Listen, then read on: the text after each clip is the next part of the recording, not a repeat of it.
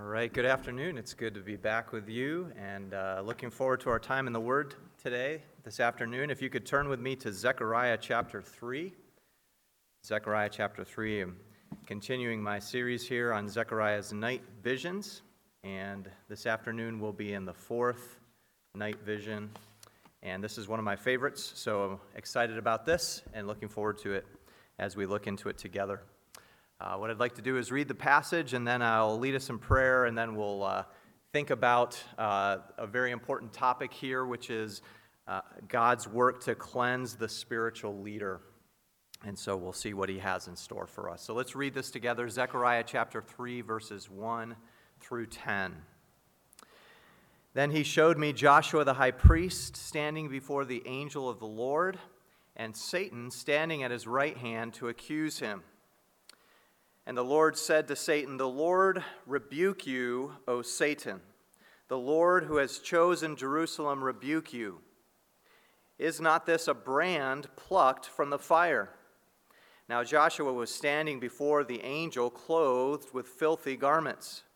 And the angel said to those who were standing before him, Remove the filthy garments from him. And to him he said, Behold, I have taken your iniquity away from you, and I will clothe you with pure vestments. And I said, Let them put a clean turban on his head. So they put a clean turban on his head and clothed him with garments, and the angel of the Lord was standing by.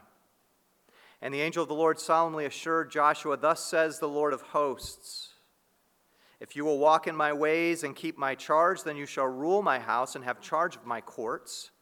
And I will give you the right of access among those who are standing here. Hear now, O Joshua the high priest, you and your friends who sit before you for they are men who are assigned. Behold, I will bring my servant the branch.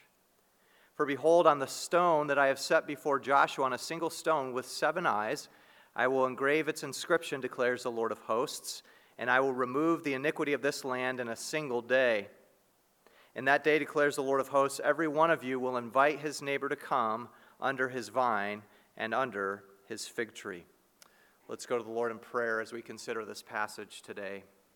Father, we are thankful for uh, the power of your word. We know that it is effective in our lives and around the world, both to bring sinners to a saving faith in the Lord Jesus Christ, who is Lord of all creation, as well as to edify and strengthen believers who seek to walk faithfully before you. We thank you for the example we have uh, before us today, this wonderful picture of what the gospel does and how you cleanse us from sin and equip us for service. And so I pray as we contemplate it uh, this afternoon that we would be able to apply it to our lives, that we would be encouraged by it. If there are those who have not yet placed their faith in Christ here today, that you would, by your Spirit, uh, bring conviction and clarity uh, to see the need for the Lord Jesus Christ to cleanse us from our sins and to remove iniquity from us. Pray, Lord, that you'd use this word now and help us to be encouraged and strengthened by it. We pray in Jesus' name. Amen. The theologian R.C. Sproul wrote a lot of books, but maybe one of my favorite that he wrote was a children's book entitled The Priest with Dirty Clothes. And he based this book largely on this passage as seen through a New Testament gospel lens. He tells the story in that book of a priest in a church in a small medieval town. The priest was named Jonathan, and he had been installed, and as part of his installation, he was given fantastically bright and spotless robes to wear each Sunday as he preached in front of the congregation and as he officiated in his duties. On his way to his very first Sunday, as he was going along to the church, a rainstorm broke out and began to drench Jonathan in his new clothes from head to toe. What made it worse is as they were going along, his horse stumbled and threw him into the mud in the streets, so that by the time he arrived at the church, he was filthy and dripping wet.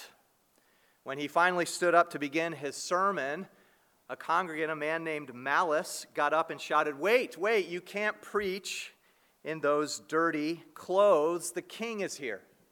And sure enough, that Sunday, the king happened to be at the church, and he agreed with Malice that this situation was unacceptable, so he told Jonathan the priest that he would need to return next week with clean clothes so that he could officiate properly. Otherwise, he could no longer serve as priest. Well, Jonathan was glad for another opportunity, so he went home and he washed his clothes and he washed his clothes, but to his dismay, he could simply not get the stains out. He even took it to a fuller, a launderer, to try to get the stains out, and still the stains remained. He finally went to the bishop and he said, uh, How can I make this right? Is there something I can do to, to earn a new set of clothes? And the bishop said, I'm sorry, it's not how it works. Once you get your priestly robes, you only get one set. Uh, so I really can't help you. And he, Jonathan said, Well, is there another solution? He said, Well, uh, the person to talk to is the prince. You must go and see the prince. So, with some trepidation, because the prince was kind of an imposing figure, Jonathan went and visited the prince. When he arrived, the prince was sitting there in his uh, splendid clothing with an array of jewels, very intimidating. And yet, he seemed warm and inviting, and so Jonathan began to tell him what his problem was. And the prince said, I understand what you're saying, and I can help you. What you need to do is go next week to the church wearing your old, dirty clothes, and I will take care of this issue for you. Well, Jonathan wasn't quite sure how that would work out, but he decided just to take the prince at his word. So the next week, he went to the church and in his old filthy clothes, and he began to walk to the front to begin his sermon. Well, Malchus stood up again and he said, Wait, wait, you're still wearing dirty clothes. You can't preach in those clothes. And as he was beginning to accuse Jonathan of being unfit to officiate, a stranger in a coarse brown robe walked up to the front of the congregation of the church. And he was carrying under his arm a, a gift, and he was wearing a coarse brown robe. And suddenly the congregation, in shock, realized this was none other than the prince himself. The prince walked up to Jonathan and he told him to take off his dirty priestly robes, and he did so, revealing the coarse brown garment that he was wearing underneath.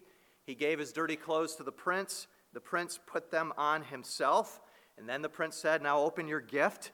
And he opened it in front of the whole congregation, and there were the prince's own spotless white robes. The prince said, These are the spotless robes that I promised you. Put them on and preach your sermon. And then he turned to the king, his father, and said, Now will you accept Jonathan, since he is wearing my own clothes? And the king said to the prince, Yes, my son, as long as he wears your clothes, he's fit to stand in front of me. And the prince said to Jonathan, These clothes will be yours forever. They will never wear out. Nothing can make them dirty. They are perfect for you. And so from that day forward, every day, Jonathan would preach in the prince's clothes and never stop telling people about the wonderful kindness that the prince had shown him. Now, that's an illustration, a story, but it really reveals for us the truth of the gospel. What Jesus has done in taking our sin, our filthy clothes, and giving us his own spotless garments. It's what the uh, reformers such as Martin Luther called that wonderful exchange. Another way of thinking about it is God treats Jesus as if he had lived our life, he treats us as if we had lived his life. He takes our sin and he gives us his righteousness. And in this passage before us, we have an Old Testament picture that in many ways beautifully illustrates that truth of how only God can cleanse and fit a person for service. Now, Jonathan, in some ways, foreshadows the Messiah, but in other ways, he also shows what all the predicament of humans is, and that is that we have sin that makes us unqualified to stand before God. We all have sin that is part of who we are, a sin nature received from the fall, as Genesis 3 tells us. And so God has to do a work in our life and in our heart to renew us, to cleanse us, to make us fit for service. And so we'll see that as we work through the message this morning and the passage before us. The title is God Cleanses the Spiritual Leader, uh, and this is Zechariah 3 1 to 10. Trying to get my. Okay. Oh, there it is. Okay. Very good. All right, now works. All right, so we are at the fourth night vision. Now, I had said at the beginning of the series that there's sort of a, a structure to how these eight night visions uh, work together, and we're now this week and then next time in two weeks at the what I think are the crucial ones, the critical ones, visions four and five. And the reason these are so important, as we'll see, is there are features in these visions that make them stand out as unique, but it's also that they're dealing with very critical parts of Israel in the Old Testament. That is their leadership. This week we'll see Joshua, who's the spiritual leader, and next time we'll see Zerubbabel, who's the political or administrative leader. And in both cases, God is concerned that the spiritual leader be qualified and that the political leader be empowered and gifted to succeed. And so, as we're thinking about this, I think it's, it's very important for us. And we can think of it on two levels, right? We can think of it personally. How does this apply to us? As we're seeking to serve the Lord, are we cleansed and fit for service? In other words, are we doing something that will hinder our effectiveness and our fruitfulness as servants of the Lord? Are we allowing sin, weeds, so to speak, in our heart to defile us so that we are ineffective and unfruitful for service? But there's another level, I think, and that's even on the congregational level. As we think about what kinds of leaders do we need in the local church, I think there are very important principles here that help us as we navigate and think about that, especially as the church is thinking about uh, its future and the, the future pastor that the Lord would bring here. I think an important element is both spiritual qualifications, these are the character qualities in 1 Timothy 3 and Titus 1, and then the giftedness, the empowerment by the Spirit that we'll see uh, in Zechariah 4. That is, as God, uh, has God gifted the individual to be fruitful in the work of the ministry. So, this week we're going to look at the spiritual cleansing that God brings to the leader in order to equip him for service. And if we were going to summarize the message in one statement, it would be this Only God can cleanse you to be an effective servant. Only God can cleanse you to be an effective servant. We all have a problem, that is sin, and so God must work in our lives to cleanse us so that we can be effective servants. Now, notice as we come to chapter 3, there are some elements here I want to point out that make this a bit different from the other visions. So far up to this point, every time there's a vision, we've seen something like, I lifted up my eyes and saw, or something along those lines. But here, 3 1 starts in a unique way. It says, Then he showed me. Then he showed me Joshua the high priest. A couple things to note here. First, this vision focuses on a person, an actual historical person who's been uh, shown to be a historical person archaeologically, uh, Joshua the high priest. And so this is focusing on an actual person who lived during that time. Secondly, Zechariah isn't lifting up his eyes, but he's being shown something. He's being shown the vision. Now, one of the questions we might ask as we come to verse 1 is who is showing Zechariah this vision? It says, Then he showed me Joshua the high priest. Well, who is showing Zechariah the high priest? Well, if we look back in chapter 2, I think the best candidate, the one who has three times appeared right before this verse, is the Lord Himself. The Lord Himself. So, uh, going back to verse 6, the Lord begins to speak. It says, declares the Lord in verse 6. Uh, and the Lord uh, continues talking. The Lord of hosts has sent me. Verse 12, the Lord will inherit all uh, Judah. And then verse 13, be silent before the Lord. So I would suggest that the Lord himself is showing Zechariah, Joshua the high priest, and he's showing him something important about what spiritual leadership needs to be. And so the Lord is here. There's no interpreting angel, it's just the Lord himself showing Zechariah something very important. And in this vision, he focuses on Joshua. Joshua is going to be a key character, and we'll see here that Joshua prefigures the coming Messiah.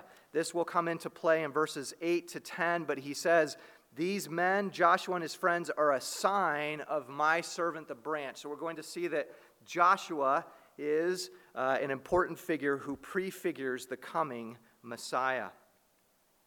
All right, so we begin here with a look at Joshua the high priest. So we have to just take a moment to describe who is this man, Joshua the high priest? What do we know about him from Scripture?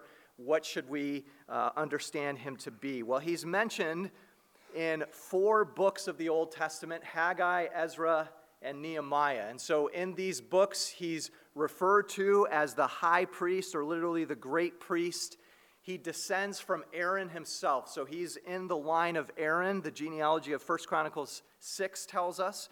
And so he's a very important figure. So just a few things that are key about him. He's mentioned in these other books. He's very instrumental in the construction of the altar and the temple. So when the uh, exiles return to Judah after the exile, Joshua is one of the key leaders who helps them to build the altar and to build the temple. And so he's an officiating priest who leads them, even though they face opposition. As we know from the other books, there were local people that lived there that tried to put a halt to the construction of the temple and the walls. And so Joshua was a key figure who stood up to those opponents and said, uh, We're going to build, and he galvanized the people to accomplish that.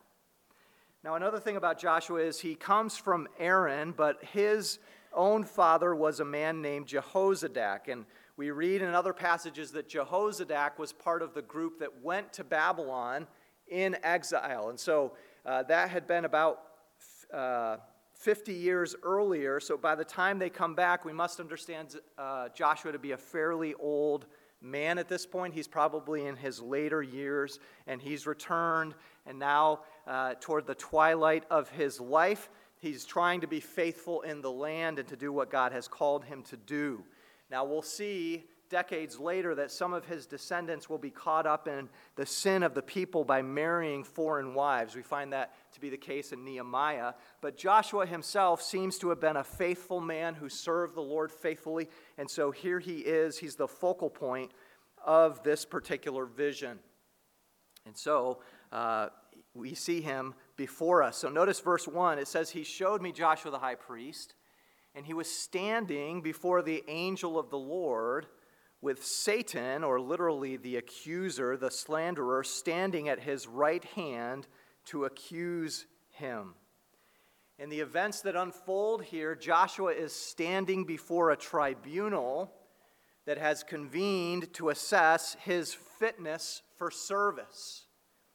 He's standing here likely in an official capacity. He's a representative of the nation. The high priest really was a representative of the nation that stood between the nation and God, stood before God and represented the nation. And so there's a sense in which if Joshua is on trial, the whole nation is on trial. If the leadership fails, the nation will be guilty and indicted. And so Joshua here stands before the Lord, both as a priest and as we'll see, he enters what we'll call uh, the divine council. All right, now, this may seem a little bit more uh, on the technical side, so let me try to explain what's going on. What I think we have here is a unique case that happens about a half dozen times in the Old Testament where we get a glimpse of what heaven looks like with God standing or, or seated on his throne and all his angelic hosts attending to him. And we see this in a number of passages that I have listed there. Uh, places like Job 1 and 2, where the sons of God come and present themselves before the Lord. And typically, commentators and scholars call this a divine council scene. And what they mean by this is it's like a royal court where God the King presides over his angelic hosts, and all the angelic hosts come to stand before him, to present themselves before the Lord. Job 1 6 says that there was a day when the sons of God, that is, the angels, came to present themselves before the Lord. And in that case, even Satan came before the Lord to present himself before the Lord. Now, just to try to explain this a little bit, there's a psalm, Psalm 82, that talks about this. And it says in Psalm 82 1, God has taken his place in the divine assembly he judges among the gods. And what I think we're to understand from the Old Testament is that the Old Testament recognizes that many nations served gods, right? There was Israel, the true God, and Israel was monotheistic, meaning they worshiped one God and acknowledged one God. But the foreign nations, the other nations, each had their own God. If you read carefully through the Old Testament, you'll find Moab had a god Chemosh, Ammon had a god named Milcom, and so forth. And what were these gods? Well, I think Deuteronomy 32 tells us what they were. Deuteronomy 32 says uh, that these are strange gods. And it says they stirred him to jealousy with strange God. They sacrificed to demons that were no gods. What I think the Old Testament is telling us is that these gods of the foreign nations were actually demonic powers that were under the supremacy of the Lord and showed his power as the true king. Even in the New Testament, we get glimpses of this, particularly in a book like Ephesians. In Ephesians chapter 6, it says that we do not wrestle against flesh and blood, but against rulers, against authorities, against cosmic powers over this present darkness. Now, who are those rulers and authorities? They're not government officials, these are angelic hosts that assail and attack God's people. And so we wrestle against spiritual powers that are arrayed against us. And, and these scenes that we see in the Old Testament, what we see is that God is the supreme God. He's in control over all lesser divine beings who worship him and, and ultimately do his bidding. Now, some rebel against him as Satan and his minions, others serve him rightly and faithfully, but these scenes give us a picture of how this all works. And so, in these passages that you have before us, we have uh, 1 Kings 22, where it says, The Lord is sitting on his throne, and the host of heaven was standing beside him on his right hand and his left. And if you have time to, later to study these passages, you can look at Isaiah 6, where Isaiah sees the, the Lord sitting in his holy temple with all his hosts around him. And then Daniel 7, which is a picture of the Lord setting up thrones. And it says, Thousands served him, and tens, 10,000 times 10,000 stood before him. And so, what we get here is a glimpse of the heavenly court where the Lord reigns and all the angelic hosts are there. And notice what it says in verse 1 that Satan stands at his right hand to accuse him.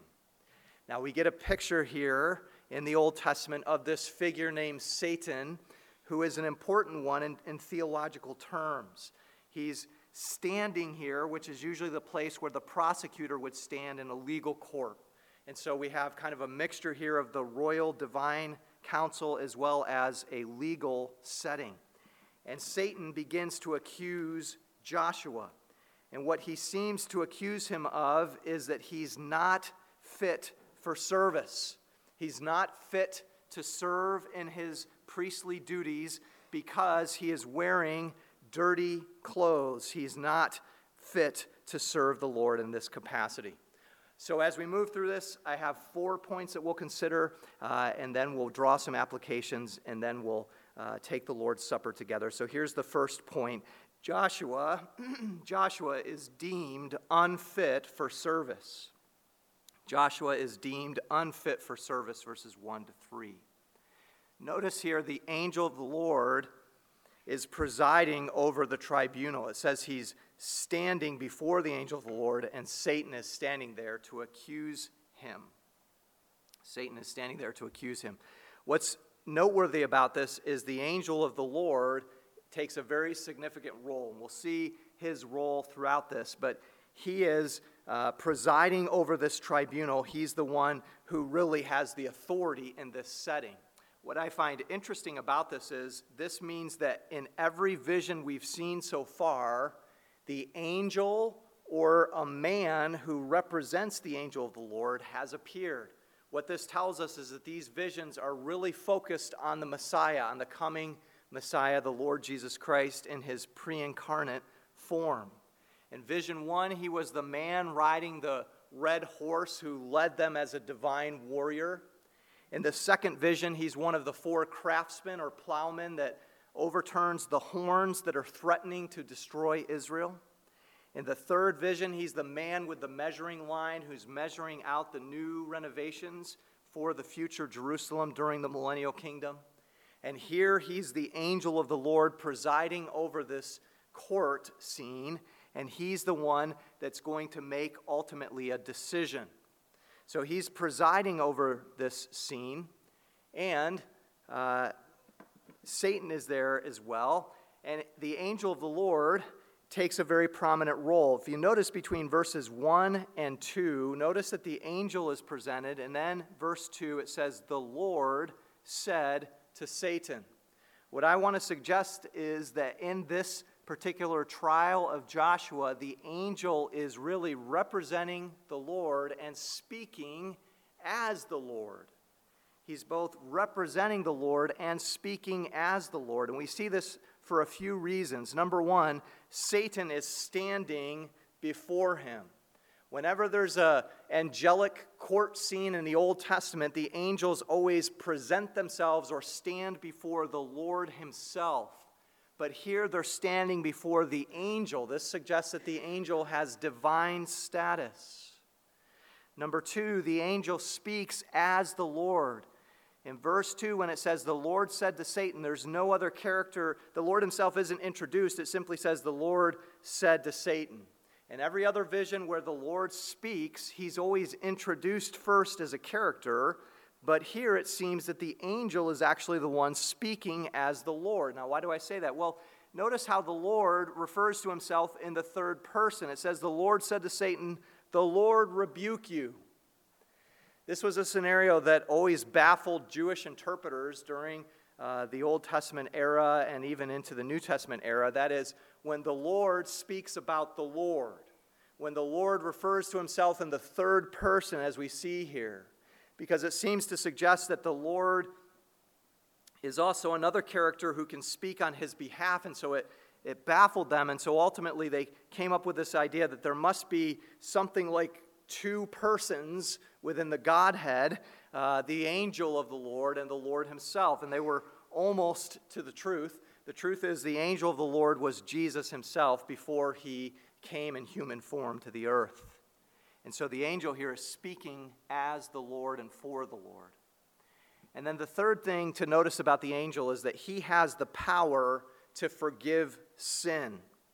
We'll see this in verses 4 and 5, but in verse 4 he says, Behold, I have taken your iniquity away from you.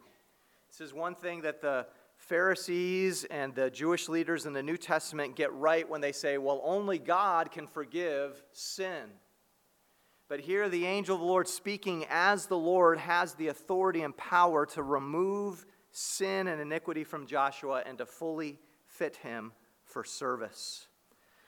So Satan stands at his right hand and he begins to accuse him. Let me just say one more word about Satan and then we'll uh, get into the text here a little bit more. Satan is the accuser. The word Satan itself in Hebrew means to accuse or to slander.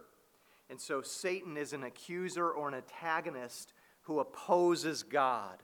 What I think is important to see here is that Satan is ultimately not opposing Joshua so much as he's opposing God and his intention for the nation. This is why the angel says, The Lord rebuke you, O Satan. He essentially says, You don't have any authority or power here. Ultimately, Satan wants to stop God from accomplishing his purposes with his people. And so, yes, Joshua is part of this, but ultimately, the, Satan is opposing God and opposing his plans. We know this from the very beginning because uh, we see the serpent in Genesis 3 that tries to undermine God's purposes and plans for his people. The Apostle John says uh, later in the book of Revelation, the devil has been sinning from the beginning in 1 John 3 8. Uh, and in Revelation 12, calls him the accuser of the brethren.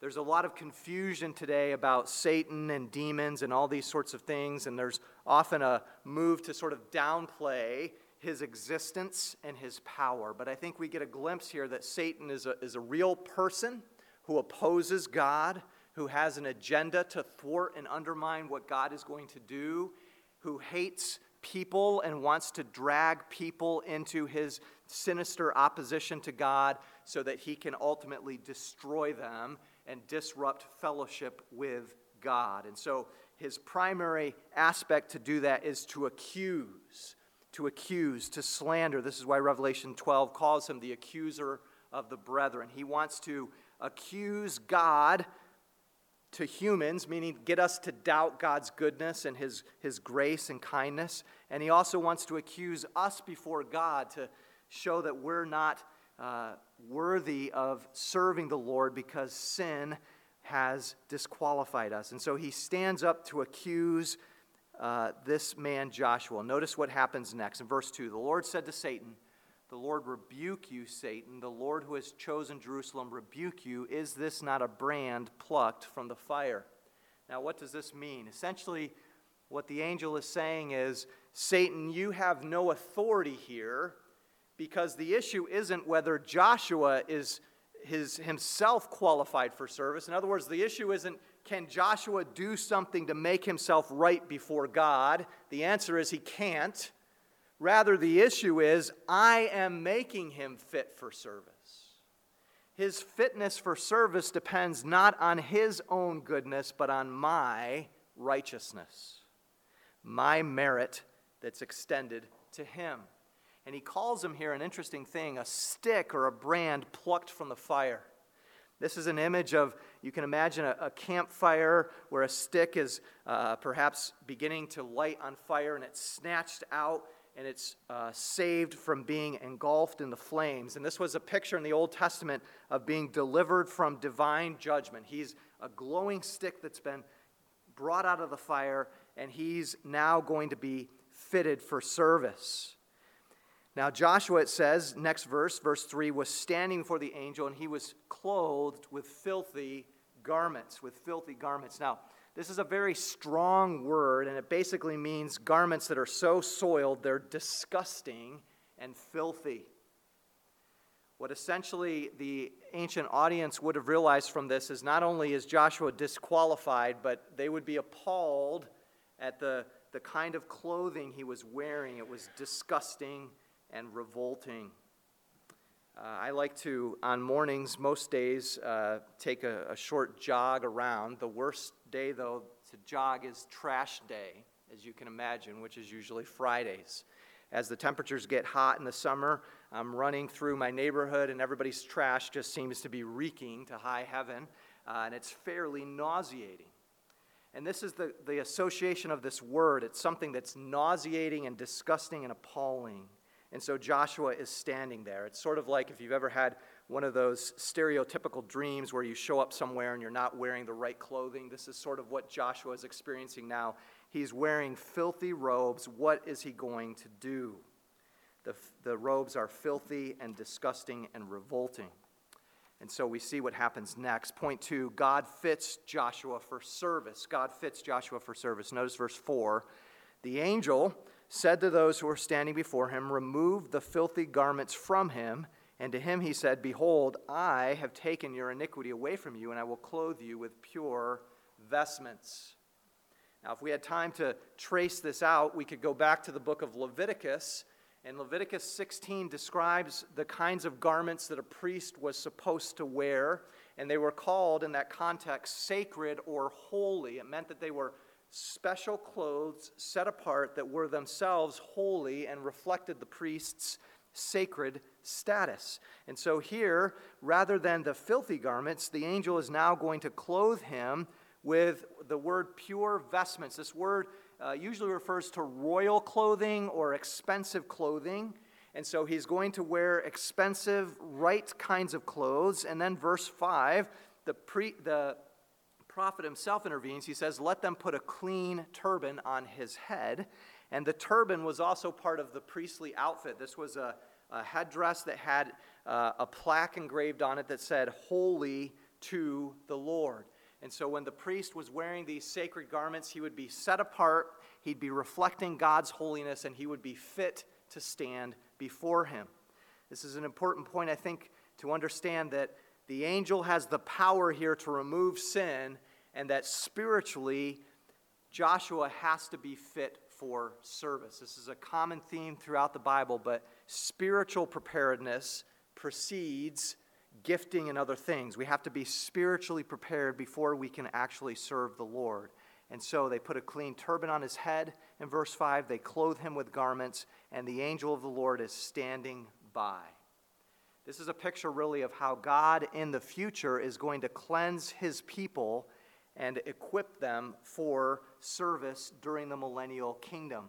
We see this in the book of Isaiah, chapter 4, where it says, In that day the branch of the Lord shall be beautiful and glorious. The Lord shall have washed away the filth of the daughters of Zion and cleansed the bloodstains of Jerusalem. So God fits Joshua for service. Joshua himself can't do it, but the Lord does. And then we see point four, verses six and seven, or point three rather. God charges Joshua with sacred duties. God charges Joshua with sacred duties. Notice verse 6. It says, The angel solemnly assured Joshua. He, he charges him. He says, Thus says the Lord of hosts, if you walk in my ways and keep my charge, you shall rule my house, have charge of my courts, and I will give you right of access among those who are standing here. Well, what is this talking about? Joshua here is both given a solemn charge, but also an amazing promise. The solemn charge is that he needs to be faithful to what God has called him to do. And I would say for any leader, uh, especially those who lead the church, uh, we should hold them to a high standard. That is, personal integrity and vocational fidelity. Personal integrity and vocational fidelity. Here, the angel charges Joshua. This word means he warns him solemnly. He warns him, This is what you must do. And he's using covenant language here from Deuteronomy to say, What you must do is be faithful to what I've called you to do. Be faithful to what I've called you to do. And he says, Walk in my ways. And he says, uh, Be faithful to the duties that I've given you. He says, If you walk in my ways and keep my charge, if you do what I've commanded a priest to do, you will be faithful and I will bless you. And there are three benefits here that he offers to Joshua this promise. The first is that he will govern or administrate in the house of the Lord. The ESV uh, translates this You shall rule my house. This word has the idea of judgment as well as governing. And so Joshua would be able to be an administrator in the temple. He would be God's special representative. He'd be administering in the temple, and he would be uh, officiating in his capacities as priest. Secondly, he says, You will have charge, or you will be able to guard my courts. That is the idea. He's going to keep this area. This is related to the duty of a priest. In Numbers 3, they were to guard or keep the sacred items. And so Joshua will be able to guard God's own sacred items. And third, he will have free access or a passageway among those who are standing by. Now, there's some question as to who is referred to in the standing by. But given the fact that the angel is standing by in verse 5 and the others are standing before the angel, what I think this means is that Joshua is going to have free access to the presence of God himself. It's as if to say when Joshua serves as priest, he's not just doing so on an earthly sphere, he's actually doing so before the very presence of the Lord. It's as if he's serving as priest in the very divine presence of God himself. Now, there's a sense that that's the case in the church as well, right? Doesn't the book of Revelation tell us that Christ walks among his candlesticks? When we serve the Lord in the context of the church, we're not just doing so as if this were a, a glorified Rotary Club. This is service for the Lord Himself in the presence of the Lord Himself, and we should always uh, bear that in mind. There's a sacred charge to what we do as we serve the Lord. This then brings us to the final point, verses 8 to 10, and that is God reveals that Joshua is a sign of the coming Messiah. Joshua is a sign of the coming Messiah. Joshua foreshadows the Messiah that's to come. Notice verse 8 it says, Here now, Joshua the high priest, you and your friends who sit before you, they are men who are a sign. Behold, I will bring my servant the branch. I want to suggest this is a very significant passage because what God is saying is if you're faithful to what I've called you to do, not only will you be able to serve before me and I'll bless you, but you're actually going to show the nation aspects of the future Messiah, aspects of the coming Messiah who's going to lead the nation, who's going to save his people from their sin. And he uses very significant language. He said, I'm going to bring my servant the branch, my servant, the branch. Now, let me just pause for a moment and uh, explain why I think this is significant. This word branch is connected in the Old Testament to the future Messiah. In Psalm 132, the psalmist there says, I will make a horn branch out for David. This idea of sprouting or branching and the root of Jesse applies often in the Old Testament to the coming Messiah who's going to sprout up before the Lord. Even in the famous passage in Isaiah 53, he's, he's a shoot or a root that sprouts up before the Lord. And this uh, pictures his flourishing as the Messiah. Now, what's really interesting about this is if you look at the branch idea in the Old Testament, there are four times that it's connected to the coming Messiah, and in each of those times, it, it, dwells on a certain aspect of the coming Messiah. Let me explain what I mean. In Jeremiah 23, the branch is, is connected to a king who will reign in righteousness. The branch is a king. In Zechariah 3 here, the branch is the servant. He's the servant of the Lord, my servant.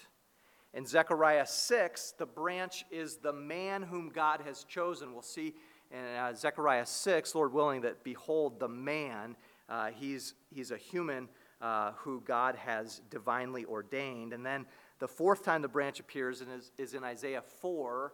And in Isaiah 4, he's God's agent for beauty and glory. Now, why is this significant? Well, uh, one commentator has noted that this aligns perfectly with the fourfold picture of Jesus in the Gospels. That is to say, in Matthew, Jesus is highlighted as the king. He's the king who is coming, who takes David's throne. In Mark, he's the servant. He's the servant of the Lord who does faithfully what God calls him to do. In Luke, he's the Son of Man.